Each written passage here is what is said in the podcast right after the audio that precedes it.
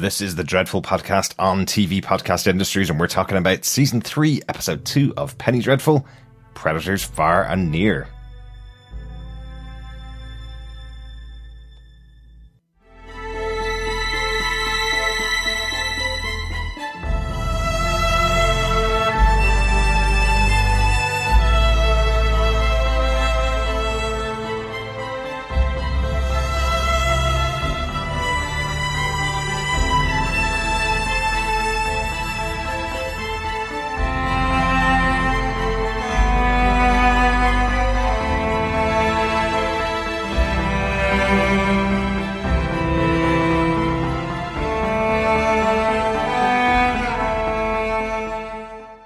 Welcome back, fellow Penny Faithful. We're talking about Penny Dreadful, season three, episode two, Predators Far and Near. I'm one of your hosts, Derek, not a predator at all. Hello there, fellow Darklings. Yes, I am one of your other hosts, John.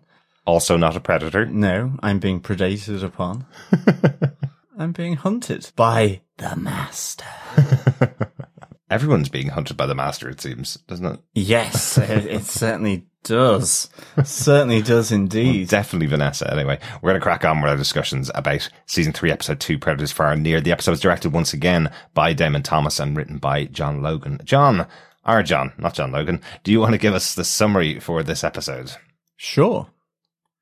Dorian Gray and Lily rescue a girl named Justine from a torture house, and Lily promises her that she will have revenge against those who hurt her. Sir Malcolm and Kaetenay embark on a ship to the American West to rescue Ethan.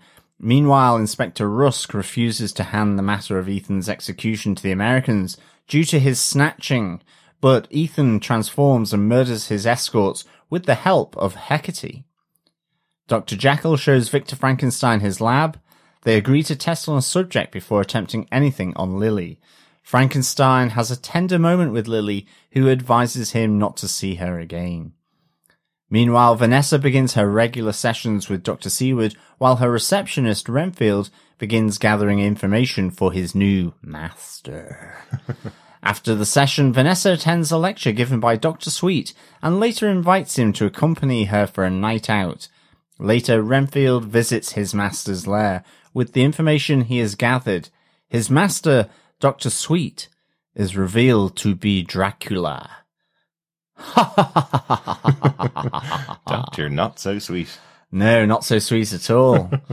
um, yes, those eyes were great as he looks up to, to slit his wrist to allow Renfield to feed. Mm-hmm. What a great image. Fantastic. Loved yeah. it. Really, really good. um, cool. Yeah, really nicely done. One thing um, I'm so glad about is that they didn't keep this a secret for very long because you kind of Exactly. knew in episode one, didn't you? Yeah, you, Kinda de- had an you yeah, you knew any chance encounter with someone who was charming um, was not going to be the encounter it looked like Yeah. on the face of it. Especially for poor Vanessa. No, exactly. it's like it's a, guarantee that the person's going to be a bad person. She's just had a pep talk from Mr. Lyle, Mm-hmm. who has given her some sound advice to get her back on her feet. Um, she's, you know, taking those tentative steps, and the first person she runs into is another one of these demons that just want to kind of um, capture her and have her by their side. Mm, seems like a prophecy or something. It really does. Oh, it was a It was, yes. um, she is Amunet who will walk with Amon Ra. Mm-hmm. Maybe. Maybe. Or will she? Exactly. will Dracula be successful where Lucifer wasn't? Exactly. Yeah. Interesting stuff. John, do you want to give us your big moment from season three, episode two? Yes. Um, I've got another quote to start off my point here. Do your people always speak so enigmatically? Um, this is Sir Malcolm to Kaetenay, um, who is played here by Wes Studi, um, who I loved from Last of the Mohicans. Oh, yes. Um, absolutely loved him from Last of the Mohicans. So I'm, I'm a big fan of, of this actor. Just uh, primarily, I think, for, for, for that movie.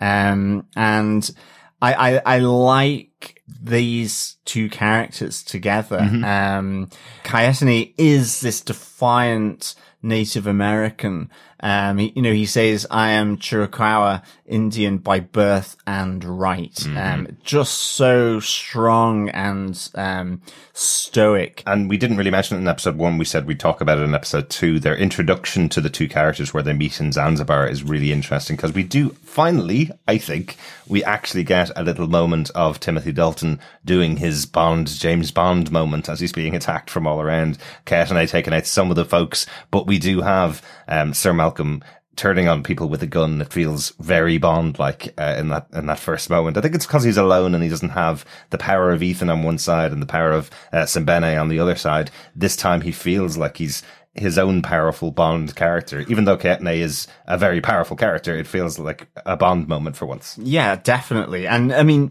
Kaetenay helps him here. I, I love the fact that he scalps uh, the last person he takes down.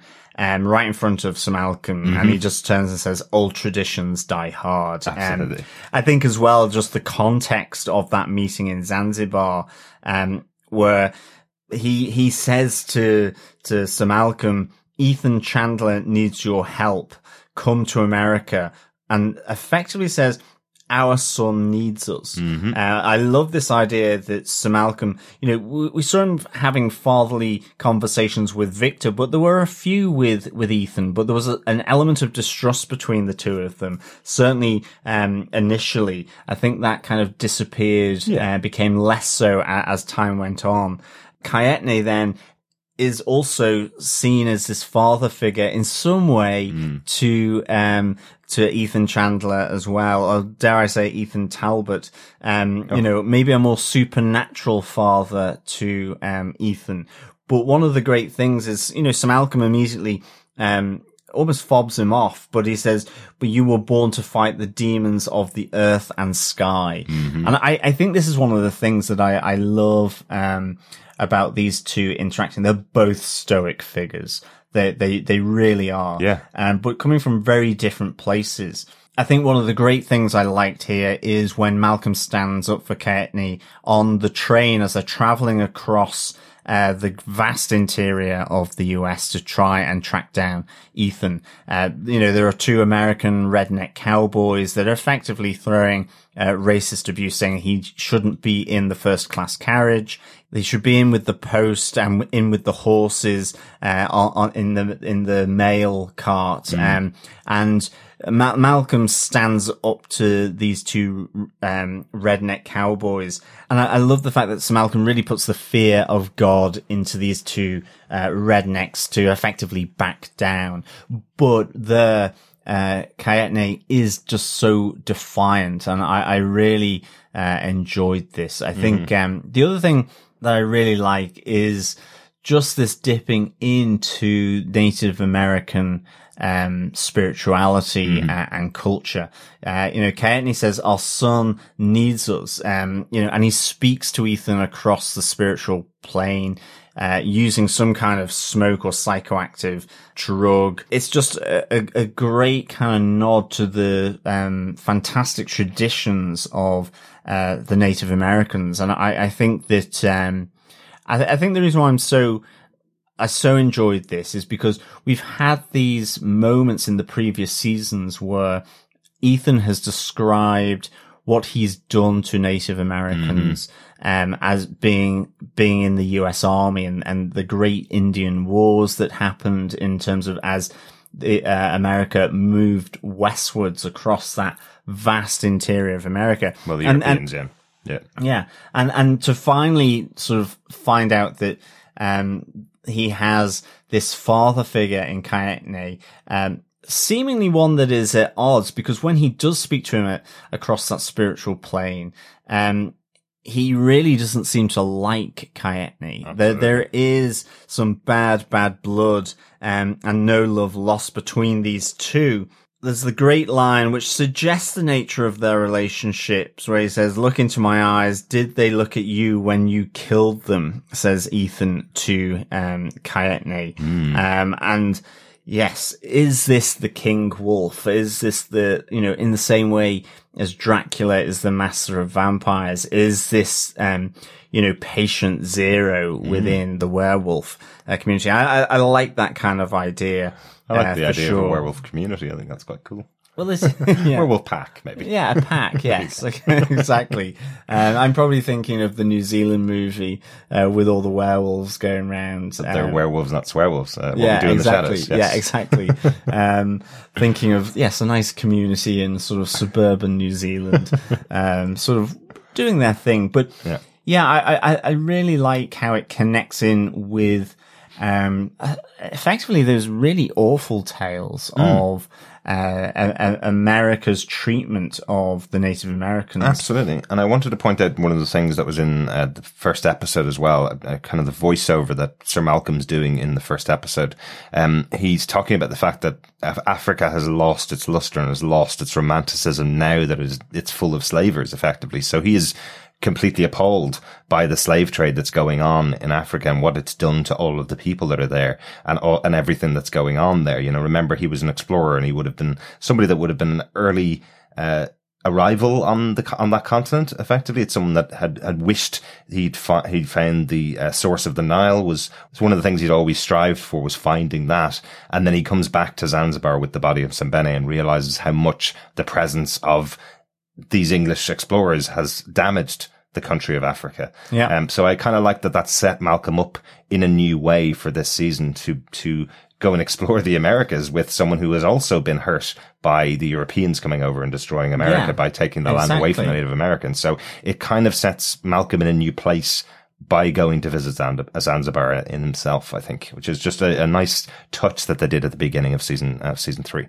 Definitely. And I, I think, um, the, the great thing about the, that communication that Kaetenay does is that within, um, the, I suppose the spiritual traditions of Native Americans, uh, you have this animistic, uh, religion and shamanistic religion where, you know, uh, animistic is that, you know, trees, the landscape, the environment, animals are deities in themselves, have this spirituality that they uh, worship. That's right. A- And the shamanistic where, you know, different states of consciousness are, are reached.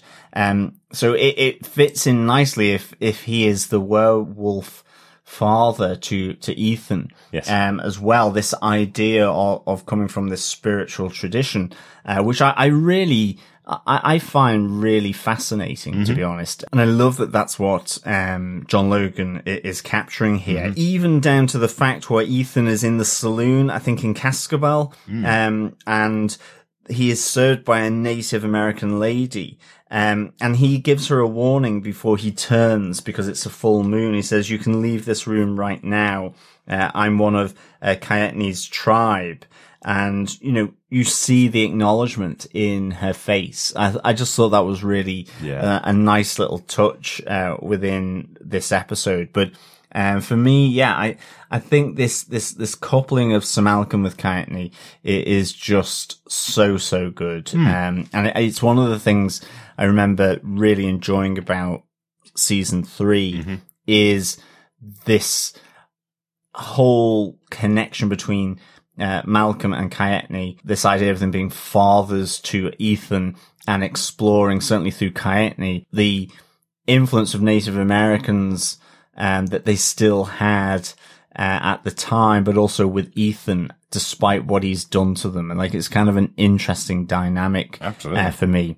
I think the interesting thing when I was looking up about um, the Indian spirituality, just given what Ethan talks about as well, taking, you know, children from the tribe and, and effectively anglicizing them, um, Americanizing them, um, that Native Americans weren't able to practice their spirituality or their religion. It was still banned up until 1978 in the US Wow. Which I was like gobsmacked at. Um, so it just shows you to what extent, um, that first people has been suppressed Yeah, here. Um, and, and so I kind of, I, I root for Kaetenay. Absolutely, yeah, yeah. He's a great character, great new, great new addition to the to the uh, series. I did think it was interesting having Hecate paired up with Ethan. That's kind of interesting, isn't it? The coupling between the two of them, especially because she joins him in the attack, becomes the nightcomer, comes out of the wall and kills some people around him, and then she's kind of going, uh, "So we together now? Is that you know? Are we going around around the?"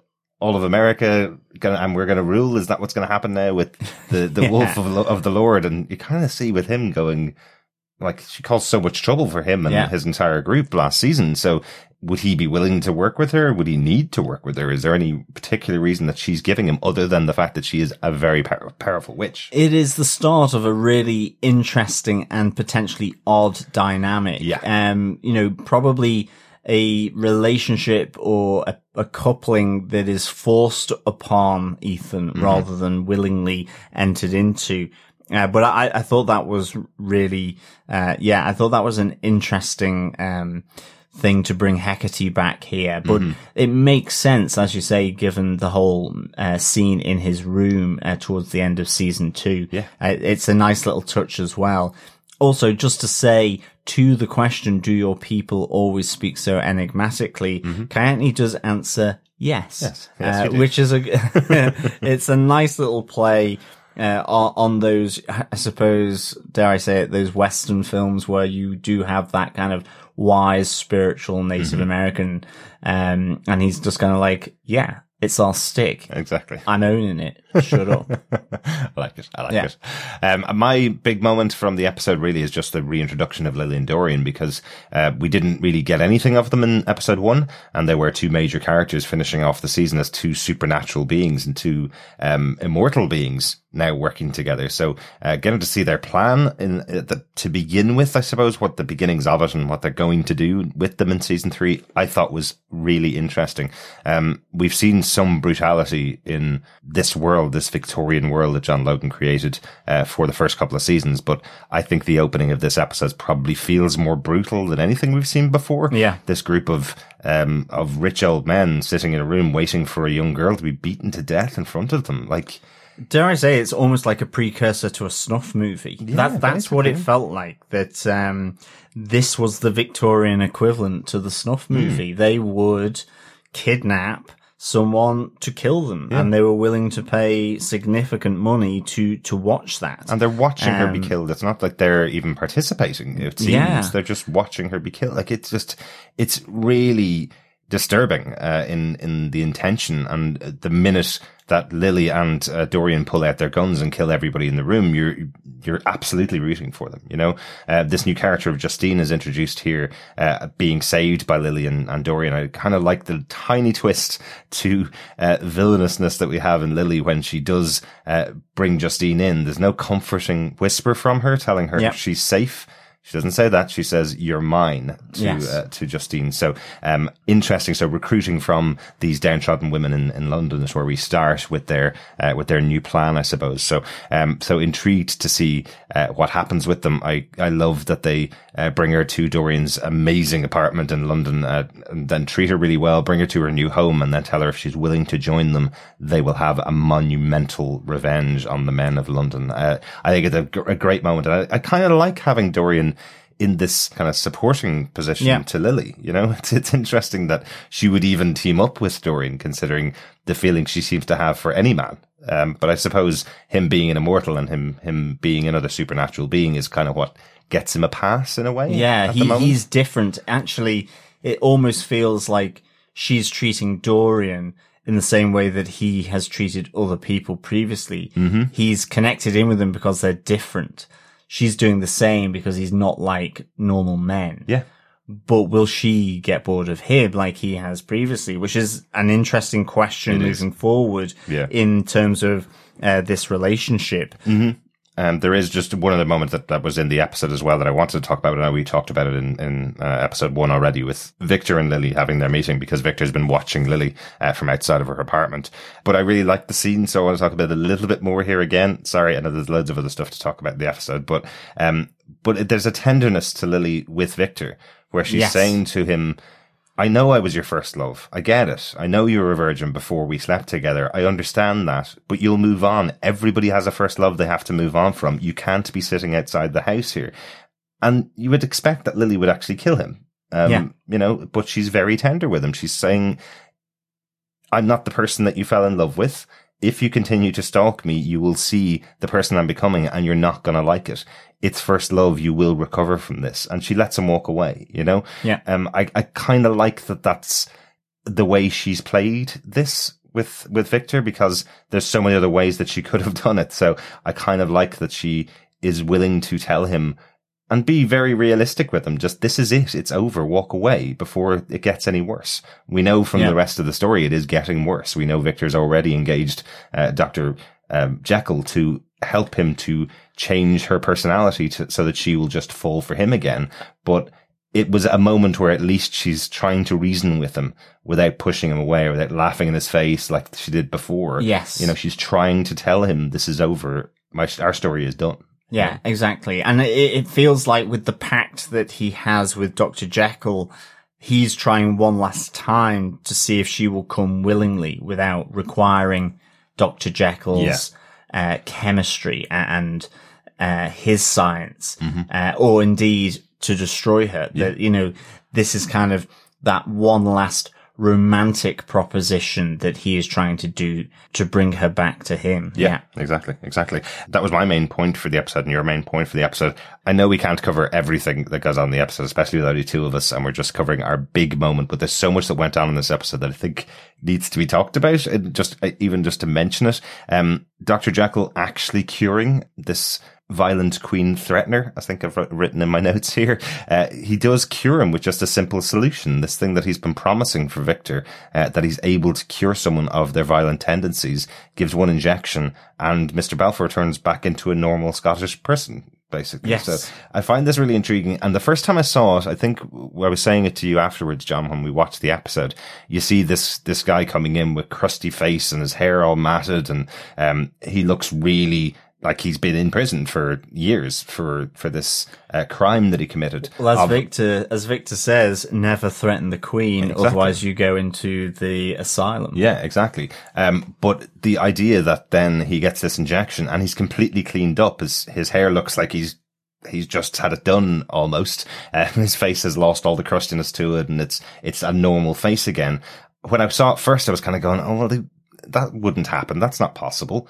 But it is possible in the world of Dr. Jekyll and Mr. Hyde because that's the central premise of them. It's only when I talked to you about it afterwards, John, while we were having that chat, I suddenly realized, but that's the whole premise of Yes. the Incredible Hulk and Bruce Banner, the Jekyll and Mr. Hyde is that when they change from one, from one uh, being to another being, it's unrecognizable who they were Yeah. beforehand, who Exactly. they were as Mr. Hyde. It's unrecognizable when they become Dr. Jekyll. So, uh, so that is a reference to, to the book. But when I saw it on, on screen, I was kind of going, did they get a cleaner in to clean his face in those two seconds that he was, that he was knocked out kind of thing for Mr. Balfour? But, uh, but no, it makes a lot of sense. Yeah, I, I, I think, um, I think for me, t- two of the things from this is, is definitely that, uh, um, Dr. Jekyll's laboratory in, in Bedlam is just amazing. It's, it's Oh, as yeah, good as Victor's, um, attic reanimation studio. Um, it's really nicely done. I, I really like this idea again.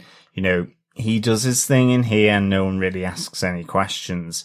I think the other interesting thing about Mr. Balfour is that he is um, a social agitator from Scotland, um, because Robert Louis Stevenson, who wrote Dr. Jekyll and Mr. Hyde, was Scottish. Very good. Um, and one of the things in terms of the duality, um, you know, we talked about it personally, about the private public life in the previous episode. Um, but one of the other elements was about the, um, I suppose that iteration at that time of Scottish independence and Scottish nationalism, uh, as opposed to English nationalism. So it was, uh, it's kind of interesting that, um, that was picked up on in making Mr. Balfour effectively, um, a Scottish uh, social agitator that was uh, threatening the Queen. Uh, I thought that was really interesting. Yeah, Uh, again, the difference between monarchy or republicanism, I suppose. But Mm-hmm. so that that was really good. I really liked um, Renfield here. You know, the morning after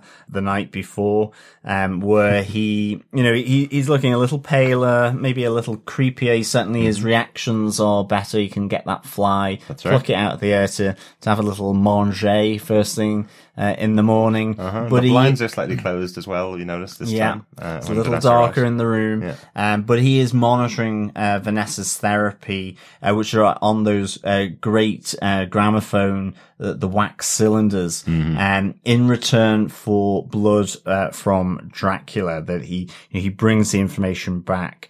Um, and uh, I, I did put in my uh, notes that Renfield feeds on sweet, sweet Doctor Sweet blood. um, yes, and we get confirmation here right at the end as um, Renfield is feeding from the the wrist of Dracula. Um, You'll be flesh of my flesh, says Dracula. That that the camera pans up really nicely as Doctor Sweet's head is back. His eyes are very red, um, as he is feeding uh, his his spy, effectively Renfield. Um, so a great, great ending to to this episode. Definitely, definitely.